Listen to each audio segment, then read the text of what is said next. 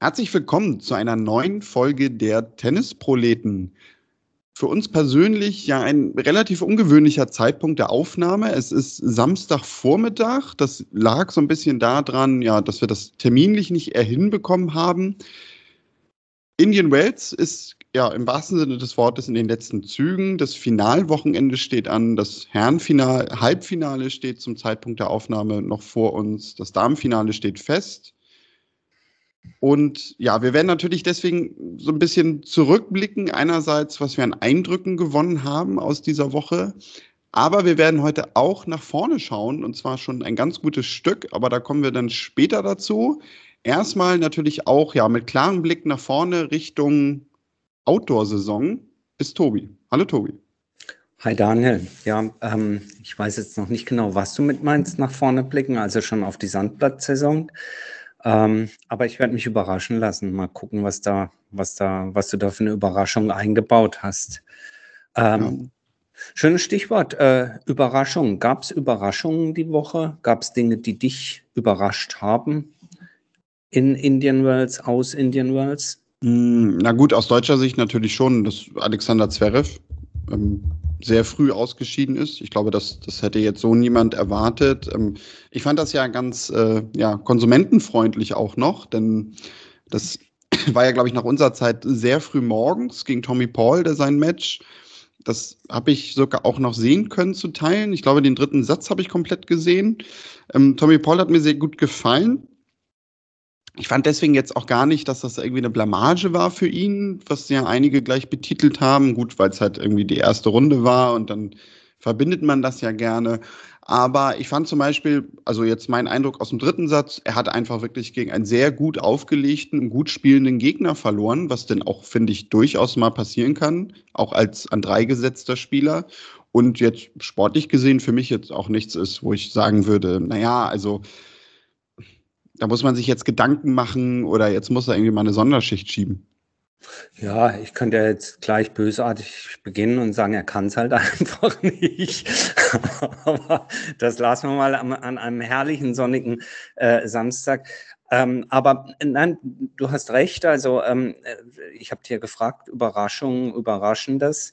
Ähm, Das ist mir auf der, auf der Herrenseite des, des äh, Feldes dann doch so ein bisschen hängen geblieben und ich weiß gar noch nicht genau, wie ich es einschätzen soll. Vielleicht im Großen und Ganzen positiv, denn äh, dass überraschend äh, die Nummer drei, Alexander Zverev, rausgeht, dass überraschend früh die Nummer eins, Daniil Medvedev, rausgeht. Ähm, ja, das sind natürlich so Dinge, da guckt man hin. Ähm, Gleichzeitig geht aber so ein bisschen ein Gedanke einher damit, wahrscheinlich glaube ich, wahrscheinlich glaube ich eigentlich vielleicht. Mhm, genau das. Finde ich das ganz gut, ganz gut mit Blick auf die Zukunft. Wir haben eintausendachthundertdreiundvierzig Mal hier schon über äh, den Wechsel im Herrentennis, den Abschied von Federer, Nadal, Djokovic und so weiter gesprochen. Aber vielleicht auch in dieser Woche, was dann nochmal deutlich wird, wenn man sich die Statistiken anschaut, die zu Beginn eines jeden Matches von Nadal eingeblendet werden, bei wie viel Tausender Turnieren er teilgenommen hat und wie oft er davon ins Halbfinale und ins Finale und hast du nicht gesehen. Die gleiche Statistik wirst du in ähnlicher Art und Weise für Djokovic und auch für Federer aufmachen können. Ähm, da muss man dann doch schon sagen, mit Blick nach vorne hin, vielleicht wird das dem tennisinteressierten Zuschauer ganz gut tun, wenn es wieder mehr Unberechenbarkeit gibt, wenn es eben nicht immer die gleichen sind, die ins Viertel-, Halbfinale und Finale eines Turniers äh, durchmarschieren. Natürlich, ähm, mit Blick jetzt auf die nächsten drei, vier Jahre, wird ein Medvedev, wird ein Zverev äh, und einige andere immer zum Favoritenkreis und erweiterten Favoritenkreis gehören. Aber ich denke, ähm, Diese, diese ja, Überraschungen, wie wir sie hier bezeichnen, tun dem Herrentennis ganz gut. Es kommt mehr, mehr Farbe, mehr Diversität ins Spiel. Wie siehst du das? Ja, genau. Also das würde ich auch so als These nach dem Turnier in den Raum stellen. Das Schöne ist ja, dass wir mit Miami jetzt gleich im Anschluss so einen ja, Beweis oder Gegenbeweis kriegen, ob das so sein kann.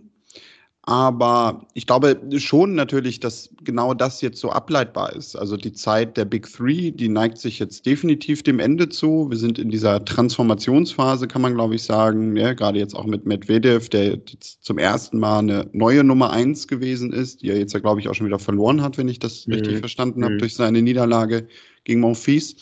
Aber wir werden natürlich in Zukunft schon Spieler haben, die irgendwie an der Spitze stehen, auch über einen längeren Zeitraum, die dominant spielen, aber eine andere Dominanz einfach aufweisen werden. Also sagen wir jetzt mal rein statistisch, ne? Nadal, Federer, Djokovic, die sind halt äh, neun bis zehn Mal von zehn Versuchen ins Halbfinale gekommen. Bei Zverev, Medvedev, Tsitsipas wird es dann vielleicht so sein, dass die bei diesen Turnieren sechs bis sieben Mal durchkommen. Aber dass einfach die Quote höher ist, wo dann auch andere Spieler sich mal gegen sie durchsetzen können. Und klar, es gibt dann immer noch den Sonderstatus natürlich bei den Grand Slams. Da müssen wir mal abwarten über diese Best of Five, ob sich das dann Guter anders Punkt. auswirkt. Genau. Aber was natürlich so Masters-Turniere angeht, die anderen Tour-Turniere, glaube ich schon, dass da für mehr Abwechslung ja gesorgt wird dadurch. Von daher könnte man jetzt denn ja auch die steile These schon in den Raum stellen, Tobi. Könnte es sein, dass die Herren die neuen Damen werden? Es, äh, es könnte sein, ja. Oder ich glaube, es ist sogar gut, gut möglich, dass sich diese beiden Felder sozusagen wieder, wieder annähern aneinander, dass es nicht den Überspieler oder die alles dominierende Spielerin gibt. Ähm, wird interessant sein zu sehen. Wir werden gleich noch ein paar Worte zu den Damen verlieren, aber ganz kurz noch zu den Herren. Ähm, es gibt allerdings einen, auf den müssen wir dann doch noch zu sprechen kommen. Ähm, zum Zeitpunkt der Aufnahme hat das Halbfinale zwischen Nadal und Alcaraz noch nicht stattgefunden. Aber der Alcaraz, der, finde ich, in meiner Wahrnehmung, legt schon nochmal ein anderes ja, Tempo, eine andere Entwicklung hin, finde ich, aktuell, jetzt so aufs, auf die letzten zwölf Monate bezogen. Wir beobachten ihn ja schon länger, aber gerade was äh, diese, diese, sag ich mal, explosionsartige Entwicklung in den letzten zwölf Monaten angeht, finde ich, legt er eine andere Entwicklung und einen anderen Eindruck hin, als es beispielsweise Félix Auger-Aliassime, als es Shapovalov, auch als es Zverev, Medvedev und Tsitsipas hingelegt haben in der, sag ich mal, in der äh, ja, in dem Wumms, in dem er plötzlich auftaucht, bei Turnieren mehr oder weniger aller Klassen. Ja, also wir erinnern uns, U S Open letztes Jahr im August, September bis ins Viertelfinale vor äh, und der ist gerade mal letztes Jahr achtzehn geworden. Äh, danach auch äh, sehr, sehr respektable Ergebnisse und ich bin mal gespannt und würde mich sogar dazu hinreißen lassen, zu sagen, ich traue dem Alcaraz zu, dass er all die vorhin genannten rechts überholen wird. Wie siehst du das? Das liegt natürlich bei der momentanen Entwicklung nahe, ja. Also, dass er jetzt so das nächste Big Thing wird auf der Tour. Wir haben ja, glaube ich, vor zwei Jahren oder so mal über ihn intensiver gesprochen. Ich glaube, das war im Jahresrückblick, ne? Wo, mhm. wo du ihn, glaube ich, als äh, Spieler des Jahres hattest oder, oder ich, ich, ich weiß das Newcomer. gar nicht mehr. Oder Newcomer, sowas. ja genau, nee, Entschuldigung, Newcomer des Jahres, gar nicht Spieler, natürlich, Entschuldigung. Und ja, da hatten wir ja so ein bisschen über ihn gesprochen, dass ähm, er auf jeden Fall ein Spieler sein wird, auf den man schauen muss. Ich meine, wenn wir über so eine Tennissaison gehen, sowohl bei Damen als auch Herren, gibt's ja immer eigentlich so vier, fünf Namen am Ende einer Saison, wo man so sagt, ja, ne, jung, heißes Eisen, könnte irgendwie relativ schnell nach oben kommen. Aber dass das so in der Form erfüllt wird, wie er das macht, das ist denn ja schon eine Entwicklung, die du nicht jedes Jahr irgendwie hast bei einem Spieler. Also der letzte, glaube ich, über den man das so sagen könnte, wäre jetzt noch Jannik Sinner gewesen. Jetzt kommt mit Alcaraz halt der nächste nach, der sich in die Top Ten aufmacht. Von daher würde ich schon sagen, also der wird wahrscheinlich derjenige sein, der jetzt zwischen den, ich sag mal, neu etablierten mhm. irgendwie so seinen Platz einnehmen wird und wo es natürlich spannend sein wird, wie er sich dann aber einordnet. Ja, und, und man macht es ja im Tennis sehr, sehr häufig an Zahlen, Erfolgen und Statistiken fest. Ähm, Aber interessant ist ja immer so diese, auch vom breiteren Tennispublikum, diese, diese Sichtweise auf, ja, wann gewinnt der oder diejenige denn einen Grand-Slam-Titel? Und ähm, bei Alcaraz ist es so, dass der ein oder andere ihm eben zutraut, dass er einer der wenigen sein wird, der das äh, schaffen könnte, bevor er zwanzig wird. Nun ist es irgendwo auch albern, das festzumachen, zu sagen, wenn jemand unter zwanzig einen Grand Slam-Titel äh, holt, dann wird er auch gleichzeitig zu den Größten dieses Sports äh, gehören. Äh, bestes Gegenbeispiel, Roger Federer. Ja? Der hat auch nicht vor zwanzig äh, einen Grand Slam-Titel gewonnen und ist trotzdem der, Fragezeichen, größte, andere Diskussion. Aber ähm, insgesamt, denke ich, ist, der, ähm, ist, ist, ist, wie gesagt, die Art und Weise, mit der er jetzt hier in die, in die Weltspitze vorprescht. Ähm, nach ähm, Indian Wells wird er in den Top fünfzehn geführt werden. Ähm, das ist schon sehr, sehr beeindruckend. Und ähm, ja, das werden wir uns sehr, sehr genau anschauen müssen die nächste, oder anschauen dürfen die nächste Zeit. Interessant ist ja übrigens vielleicht noch zum Abschluss da, dass er ja nicht der, was ja nahe lag, so der, der klassische Nadal-Nachfolger wird, nur weil er jetzt aus Spanien kommt, sondern sein Spiel ist schon nochmal um einiges anders gestrickt als, als eben jenes von Nadal. Und insofern freue ich mich heute Abend, heute Nacht auf ein interessantes Halbfinale, was sicherlich ja sowieso Generationenduell ist, aber eben auch ein, wie ich denke, sehr, sehr interessanter Wegweiser sein wird, ähm, in welche Richtung es da geht. Vor einem guten Jahr hat Nadal ihn an seinem achtzehnten Geburtstag, ich glaube sechs zwei, sechs eins oder sowas in Madrid noch, soll ich jetzt sagen, weggefiedelt. Das wird heute, bin ich mal gespannt, aber Prognosen im Tennis sind immer schwer, wird nochmal eine andere Nummer. Ähm, ja. Ja, das, das wären jetzt so meine letzten zwei Cent zu dieser ganzen Diskussion, die wir gerade geführt haben. Weil das Lustige ist ja, ne, wir haben jetzt gesagt, mehr Abwechslung, das wird sich verändern. Ne? Gleicht sich das mit dem Damenfeld mehr an, wo wir das die letzten Jahre schon haben. Diese Diskussion ist irgendwie total ironisch, wenn jetzt am Ende Rafael Nadal da wieder den Titel gewinnt. Genau, genau. Und eben diese, dieses, das ist ja das Herrliche beim Tennis, diese Prognose. Und meinst du, Alcaraz, das wird der neue, ja? Und dann, keine Ahnung, kommt eine Verletzung dazwischen oder er stagniert mal zwischendrin. Wir haben schon viele hier ganz nach oben gelobt oder ähm, gehofft zu sehen. Ich fand Alex de Minaur mal ganz, ganz toll. Ich finde nach wie vor einen tollen Spieler, aber ich glaube, seine gewissen Limitationen werden es auch verhindern, dass er auf lange Sicht hier ein Grand Slam Champion wird. Ähm, nichtsdestotrotz in ganz jungen Jahren hat man gesagt, boah, der könnte aber was werden. Wir werden uns überraschen lassen. Wer immer auch wieder genannt wird, wer was werden könnte und die Zeit läuft dann langsam weg. Er ist es ja schon, ist äh, unser guter australischer Freund Nick Kyrgios. Hast du da was mitgekriegt die Woche? Ja, der hat irgendwie den Hofmann gemacht und einen Schläger geworfen, habe ich gehört. Und ja, das Ganze wäre wohl nicht so gut ausgegangen. Da stand wohl irgendwie ein Balljunge in der Nähe mhm. und hätte diesen mhm. Schläger fast äh, abgekriegt. Natürlich irgendwie gerade aus zwei Seiten pikant. Einerseits natürlich, weil es Nick Kyrgios ist, sowieso.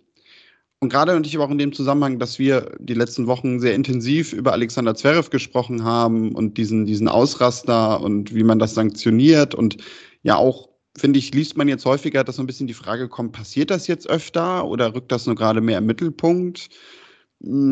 Ja, ist, also ich, ich frage mich so ein bisschen, was soll man dazu jetzt noch groß sagen? Also es ist blöd, dass er sowas macht.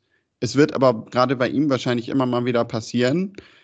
Da muss die A T P natürlich einfach einen Weg finden, dass man dagegen vorgeht. Das nützt nun mal nichts. So gerne wie ihn auf der Tour haben, gerade jetzt, weil er momentan ja auch sehr gut drauf scheint. Ich kann mir sogar auch vorstellen, dass gerade auch dieser Grand Slam-Titel mit Kokinakis ihm jetzt echt nochmal einen kleinen Schub gibt, beziehungsweise hoffe ich das auch.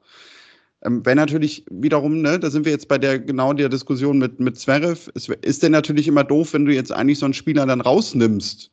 Und mal sagst, du guckst jetzt mal eine Zeit zu. Ich meine, wird eh nicht passieren, weil die A T P sowas eigentlich nie macht. Mhm. Aber ja, also die Diskussion bleibt immer dieselbe, habe ich den Eindruck. Egal, über welchen Spieler wir eigentlich sprechen und wie viel der schon auf dem Kerbholz hat, in Anführungszeichen. Ja, einen interessanten Punkt finde ich, den du machst, ist, ist unser Fokus im Moment da drauf gelegt. Ähm, und wir reagieren schneller ähm, und, und, und aufgeregter, übrigens vollkommen zu Recht aufgeregt, aber ist der Fokus im Moment mehr drauf? Ähm, oder ist es der normale Wahnsinn, der sowieso äh, re regiert auf der Tour? Aber egal wie, egal ob unser Fokus gerade drauf ist oder nicht, ich denke schon, dass, ähm, dass es hier eine klare, ja, eine klare Reaktion seitens der A T P mal bedarf. Denn, ähm, naja, ich würde sagen, es gehört sich einfach nicht. Ich meine, was, was muss noch passieren? Und da hilft es auch nicht, dass ein Kyrgios sich hinstellt und sagt, ja, hätte, hätte, hätte, der hat ihn ja nicht getroffen. Und wenn ich das eine Million Mal mache, dann äh, ist es das eine Mal, wo das so nah dahin fliegt. Das sind natürlich dumme und, und schlechte Ausreden. Ähm, kannst auch nicht, keine Ahnung, wenn du auf der Autobahn entlang fährst und siehst, dass vorne irgendwie ein Kind über die Leitplanke klettert, kannst nicht sagen, ja, da war aber keine Geschwindigkeitsbegrenzung, ich bin halt zweihundert weitergefahren, war halt erlaubt in dem Moment oder wie auch immer oder war ja weit weg. Vielleicht schlechte Analogie, ähm, sorry, ähm, aber es, es geht halt nicht an der Stelle, aber ich bin da bei dir, der A T P wird wahrscheinlich genauso äh, milde oder wachsweich urteilen wie im Fall von Alex Zverev, weil zweifelsohne, sie brauchen die Stars, sie brauchen die Gesichter auf der Tournee, sie brauchen die Attraktionen, wenn der Zirkus in die Stadt kommt. Aber auch da gleich noch, das ist noch ein anderes Ding, was mir bei Kyrgios diese Woche negativ aufgefallen ist und genau wie du und auch viele andere, ich schaue ihm ungeheuer, ungeheuer gern zu beim Tennis. Aber er war wieder groß sich am Beschweren, dass also, wenn es mal nicht für ihn lief, die Zuschauer reinschreien oder zwischen ersten und zweiten Aufschlag da irgendwie gepöbelt haben.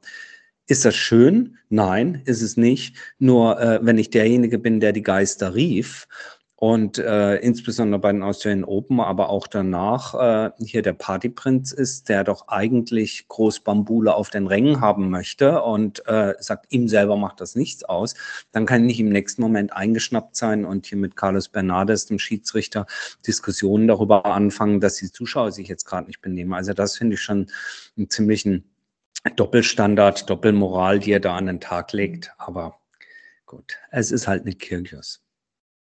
Ja, genau. Ich glaube, das braucht er auch so ein bisschen, diese Gegensätze. Ja, ja. Gegensätze. Also, ja, da würde ich ihm keinen kein Steck draus drehen. Gegensätze, gutes Stichwort. Äh, großer Gegensatz äh, dazu ist das Damenfeld. Kann ich sagen, ziemlich ruhig irgendwie. Keine Aufreger. Langweilig. Beileibe nicht. Also, ach, ich habe einige Damen-Matches gesehen. Großer Sport, großes Tennis.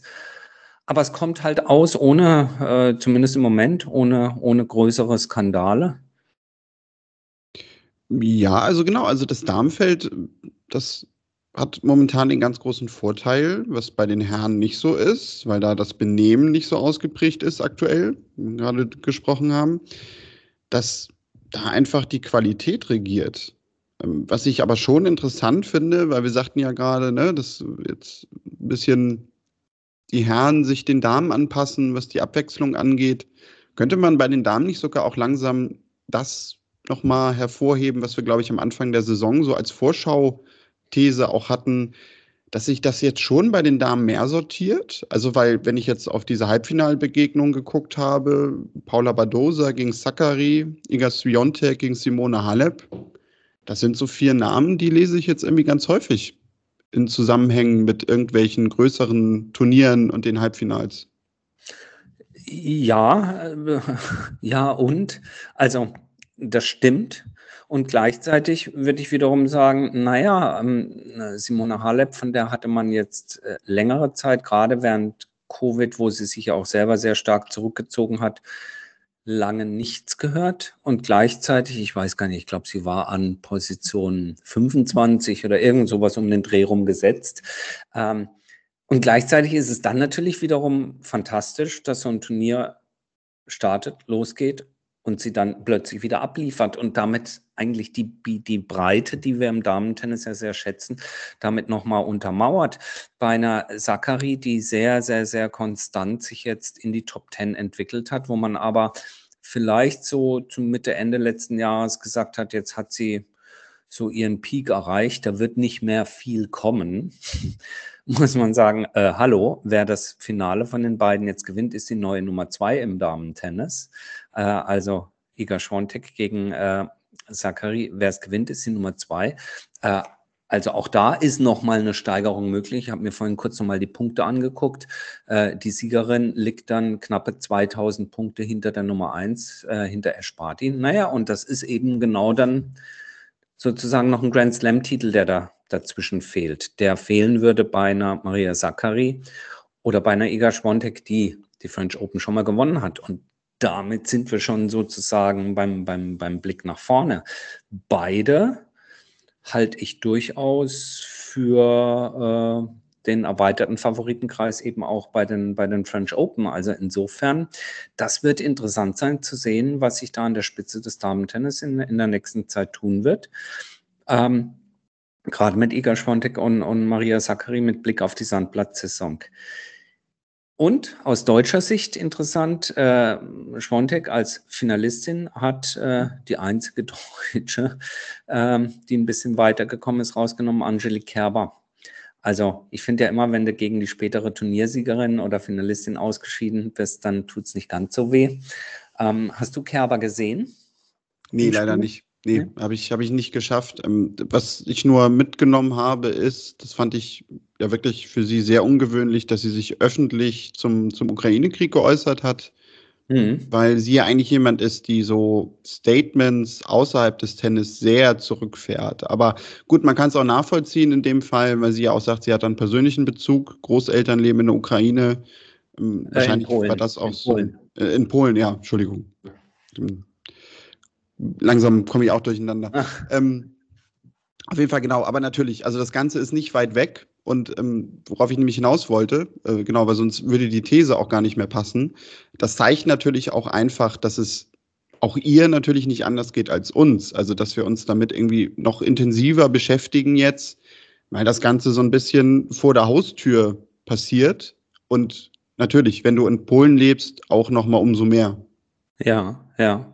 Also, ich habe das natürlich auch, auch äh, gelesen, gehört von ihr und ähm, natürlich vor dem äh, furchtbar schrecklichen Hintergrund dieser Aussage hat mir dennoch ihre Aussage und, und ihr, ja, ihr Statement da ähm, sehr gut gefallen. Also mir gefällt die, mir gefällt die alte Angelique mit Verlaub. Ähm, Ich habe vorhin zu dir gesagt, äh, gut, wenn es Angela nicht mehr richtet, muss es eben Angelique richten.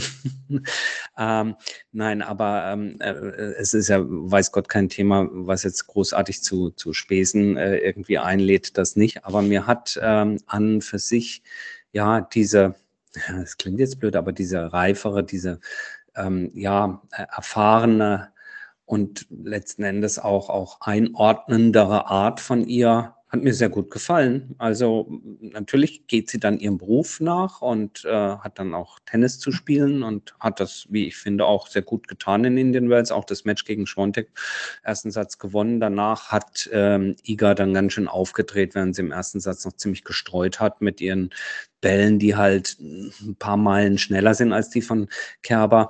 War das, äh, war das ein gut anzuschauendes Match und äh, ich glaube, sie für ihren Teil wird da wird doch ganz zufrieden sein. Wer nicht zufrieden sein kann, finde ich, ist insgesamt eben das deutsche, deutsche Tennis, ja, deutsche Herren- und Damen-Tennis. Bei den Damen wird es ganz eklatant. Und äh, wie, wie schrieben die Sandplatzgötter Schwelli textete irgendwie Anfang der Woche, oh, das fühlt sich alles so zweitausendsechzehn an. Ein Turnier geht gerade mal los und die einzig deutsche Deutscher, der noch drin ist im Feld, ist Angelique Kerber. Ähm, Ist was Wahres dran, zumindest was Indian Wells angeht. Ja, natürlich. Ich finde, was, was so ein bisschen dieses zweitausendsechzehn-Feeling jetzt nochmal unterstrichen hat, ist die Fed Cup-Nominierung für April gegen Kasachstan, weil die nominierten Spielerinnen sind Angelique Kerber, Andrea Petkovic, Laura Siegemund, Annalena Friedsam und genau, schade, jetzt hast du mir meinen Gag nämlich kaputt gemacht. Ach, Entschuldigung. Vielen Dank, vielen Dank dafür, weil genau, ich, ich hätte jetzt nämlich am liebsten gesagt, statt Juli Niemeyer fehlt da jetzt halt nur noch Julia Görges eigentlich. Ah, entschuldige, Mann, böses, böses Foul von der Seite. Ja, ja, ja, wir denken halt ähnlich. Ja, ja, sollten wir. Sollen wir dann weitermachen oder aufhören? Ja, ich, ich habe noch was. ich habe noch was. Ich habe noch eine Frage an dich, Tobi. Ja. Nämlich, was machst du eigentlich zwischen dem vierzehnten und achtzehnten September? vierzehnten und achtzehnten September. Ich glaube, da spontan würde ich sagen, dann muss ich mein Schlafdefizit von den U S Open wieder ausgleichen. Okay, ja, weil ich dachte, vielleicht ziehst du dich mal schick an, ich komme vorbei und führe dich aus an Rothenbaum und wir schauen mal ein bisschen Davis Cup. Oh, was für die ganz feinen Leute. Richtig. Ja, so mit, mit Prosecco und allem und so. Natürlich, ja. Tennis, der Sport der Reichen oder wie? Genau, ja, der, der, der ja? Schönen und der Reichen. Wir sind nur eines ja. davon, aber wir ja. verraten nicht was. Oder keines ja. und wir lassen uns einfach einladen als Proleten. Das kann natürlich auch passieren, genau. Da ja, wieso? Ist da was? Oder? Genau, also in dieser Woche wurde es ja jetzt bekannt gegeben. Ähm, die Davis Cup-Austragung war ja im letzten Jahr schon so organisiert, dass die Gruppenphasen an verschiedenen Orten stattgefunden haben. Das war allerdings ja alles auch im November komprimiert. In diesem Jahr verändert man den Modus jetzt ein bisschen. Es gibt vier Gruppen im September, die ausgespielt werden. Und Deutschland hat den Zuschlag bekommen, beziehungsweise Deutsche Tennisbund, dass zwischen den vierzehnten und achtzehnten September am Hamburger Roten Baum eine Davis-Cup-Gruppe ausgespielt wird. Tobi, wir haben ja allgemein nämlich so unsere Probleme mit diesem neuen Modus. Wir sind da ja nicht so wirklich Fans von, haben auch, wenn das lief, immer gesagt, ja, das passt zeitlich alles nicht so. Das nimmt natürlich so diesen, diesen alten Flair des Davis Cups komplett weg. Mein erster Gedanke, muss ich sagen, war aber jetzt schon, also gut, wenn wir das Mitte September hier irgendwie vor der Haustür haben, dann kann man da auch mal vorbeischauen. Wir sind ja nicht nur Tennisproleten, sondern auch Tennisopportunisten. Und äh, insofern, wenn man es vor der Haustür hat, dann bietet sich das selbstverständlich an. Ähm, kannst du mir auf die Sprünge helfen? Steht schon fest, wer da gegen wen antritt? Also ich weiß, dass Alexander Zverev dabei ist. Ach, guck mal hier, das Brot ich esse, das Lied ich sing. Da, genau, da, da musste ich noch an dich denken, weil du ja noch letztens zu mir gesagt hast, ja, guck mal, der macht da irgendwie so Werbung für, da kommt demnächst was. Aber soweit ich weiß, sind die Gruppen noch nicht ausgelost. Das, ähm, das, ähm, die Argumentation von Zverev, oh, ich schieße mich schon wieder ein, sorry an alle draußen, die das toll finden. Ich finde es ja auch toll, aber die Argumentation wird natürlich sein, ja, mit der Rückkehr zu dieser zumindest teilweise Art von Heimspielen und äh, Austragungsorten in der ganzen Welt nähert sich der Davis Cup wieder seinem alten Format an. Und ich habe ja immer gesagt, dass ich für das alte Format schon zur Verfügung stehen würde und nur das neue Format schlecht finde. Ähm, Kleine Einordnung für euch, ähm, sowas muss ja auch organisiert werden, sprich da stecken auch wirtschaftliche Interessen hinten dran von Veranstaltern, Organisatoren und äh, Alexander Zverev ist selber äh, eben nicht nur sportlich da involviert, äh, sondern auch geschäftlich, sprich die Organisation des Ganzen, der Veranstaltung am Hamburger Roten Baum. Da hat äh, der junge Herr ein bisschen Geld von sich damit reingegeben, ähm, und ist sozusagen da durchaus investiert, wie es so schön neudeutsch heißt. Richtig, genau. Ich habe gerade mal geguckt, nein, die Gruppen sind noch nicht ausgelost, da haben wir nichts verpasst. Wir können aber sagen, die anderen Städte werden sein Malaga, Bologna und Glasgow, ja. Ja, wo wir wahrscheinlich zumindest dann schon mal darauf schließen können, dass diese Nationen als Gegner höchstwahrscheinlich ausscheiden, denn die werden ja auch ein Heimspiel haben. Das stimmt. Schlau ja. und intelligent, wie ich bin, habe ich das jetzt ja. mal so abgeleitet. So wird es sein. Also Mitte September, sagst du, wird sicherlich ähm, dann auch einen ordentlichen Vorverkauf dafür geben. Kann man ja mal machen, kann man sich mal reinziehen. Ähm, zum Abschluss vielleicht, ach, Vorverkauf fällt mir noch ein. Fand ich ganz interessant. Ich bin heute Morgen mal nur rein interessehalber auf die Website der, äh, von Indian Wells gegangen. Fand ich ganz spannend, dass es da sogar noch Tickets für heute Abend gab. Äh, Männer-Halbfinale, beide ähm, Partien ja durchaus attraktiv. Kann ich an der Tageskasse noch Tickets erstehen? Also wer noch schnell rüberfliegen will, sollte das tun. Ähm, und ansonsten, wir hatten vorhin noch gesagt, ähm, das fand ich noch ganz interessant, so als kleiner äh, User-Tipp, Lifehack. Du guckst gern Tennis wieder im Fernsehen, nicht im Stream, oder? Ja, ich bin der, ja, ja, ich, ich, ich werde älter und älter und werde jetzt wieder der klassische T V-Gucker, ja. Wo guckst also, du das auf A R D oder was? Ja, genau, A R D, Z D F, ja, dann R T L immer die zwei Stunden, die sie am Tag ausstrahlen. Nee, aber das fiel mir selber auf jetzt. Also ich habe Indian Wells ähm, abends, morgens in erster Linie echt Herren gesehen, mhm. weil ich mir immer dachte, auch wenn ich jetzt schon auf der Couch sitze, jetzt irgendwie aufstehen, Tablet holen, P C holen, nee, schaust mal, was bei Sky so läuft. Und die zeigen ja nun mal ja. leider immer die Herrenwettbewerbe. Ja. Also du bist wirklich, du hast auch noch so eine alte Röhre, wo man nur auf Sky schalten kann. Wo so ja, genau, wo auch so. so Streaming-Apps gehen nicht auf deinen Fernseher drauf. Nee, nee, da, da steht oben noch so eine Antenne drauf und dann mhm. muss man immer, mhm. ich, manchmal muss, muss ein Nachbar vorbeikommen, der sich dann platzieren muss, damit ich Empfang habe. So ja. muss man sich das bei mir noch vorstellen, ja. Ja, das war bei mir ähnlich, als Boris Becker seinen ersten Wimbledon-Titel gewann. Da, wir hatten allerdings schon einen Fernseher zu Hause, der hatte Farbe und Fernbedienung von der schönen alten Marke Nordmende. Ich glaube, die gibt es gar nicht mehr. Nordmende-Fernseher. Ähm, ich mache es anders. Ich gucke äh, schon über die Streaming-Portale, aber auf meinem äh, super modernen äh, Media... Oh, nee, das wäre jetzt Werbung gewesen. Auf meinem super modernen Fernseher, den ich irgendwo günstig geschossen habe. Äh, mir ist aufgefallen, äh, was... Was mir noch fehlt, ist dieses Zappen zwischen Damen und Herren hin und her, wenn schon nicht auf, dem, auf der gleichen Streaming-App kommt. Denn äh, Herren muss man sich ja bei Tennis-T V anschauen, während Damen hat man die Wahl zwischen entweder W T A T V, was ich jetzt gekündigt habe, weil die viel günstigere, Achtung, Verbrauchertipp, die viel günstigere Variante ist ja dieser neu geschaffene Tennis Channel International, ähm, den es für sage und schreibe zwei neunundvierzig im Monat gibt versus der acht sechsundneunzig oder sowas bei W T A T V. Also für zwei neunundvierzig, ähm, die haben eine ganz nette Oberfläche, ganz nettes Programm und vor allen Dingen ähm, ja eine Menge Features auch noch, äh, Hintergrundberichte, aber eben ähm, alle Damen-Matches. Das Einzige, was wie gesagt fehlt, ist noch, dass man auf der Fernbedienung so ganz schnell hin und her springen kann, sondern dann lädt die Streaming-App wieder und im blödsten Fall fragt sie einen auch nochmal nach den Login-Daten. Aber sonst muss ich sagen, bin ich im Moment ganz gut ausgerüstet so für die Sandplatzsaison. Ja, und ich glaube, das mit dem Seppen, das wird noch kommen. Da sind wir, glaube ich, nicht mehr weit von weg. Ja, am liebsten wäre mir, wie gesagt, ein, eine App. Alles aus mhm. einer Hand. Meine Güte, das kann doch nicht so schwer sein hier. A T P, W T A zusammen, eine App und dann macht euch die Taschen voll und uns den Fernseher voll. Ich glaube, das wird passieren. Das wird Reicht kommen. Für heute, oder? Ab nach Miami. Genau, würde ich sagen. Wir packen die Koffer, gucken, was in Miami so geht. Vielleicht kriegen wir noch eine Wildcard und dann melden wir uns in der nächsten Woche wieder. So machen wir das. Ähm, euch ein sonniges Wochenende, guten Start in die neue Woche, bis kommende Folge. Ja. Richtig, genau. Wenn ihr mit uns in Kontakt treten wollt, gerne eine E-Mail für die, die es noch kennen. Like, wer es noch kennt, E-Mail. kontakt at tennisproleten punkt de oder die sozialen Netzwerke, dort findet ihr uns unter Tennisproleten bei Facebook, auch, ne, für die Älteren. Twitter und Instagram, TikTok nicht, das sparen wir uns. Ich glaube, da werden wir auch nicht mehr vorbeischauen. Da bin ich letztens gefragt worden, wann denn die Tennisproleten bei TikTok am Start sind. Nee, Leute, ich glaube eher weniger.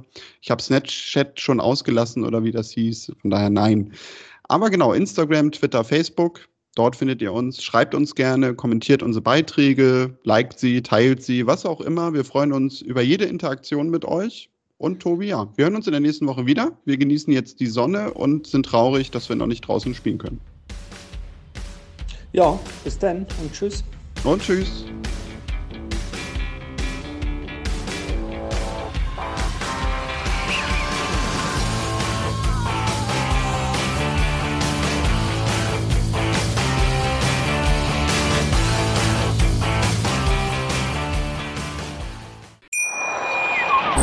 Wie baut man eine harmonische Beziehung zu seinem Hund auf? Puh, gar nicht so leicht. Und deshalb frage ich nach, wie es anderen Hundeeltern gelingt, beziehungsweise wie die daran arbeiten. Bei Iswas Dog reden wir dann drüber. Alle vierzehn Tage neu mit mir, Malte Asmus, und unserer Expertin für eine harmonische Mensch-Hund-Beziehung, Melanie Lippisch. Iswas Dog mit Malte Asmus. Überall, wo es Podcasts gibt.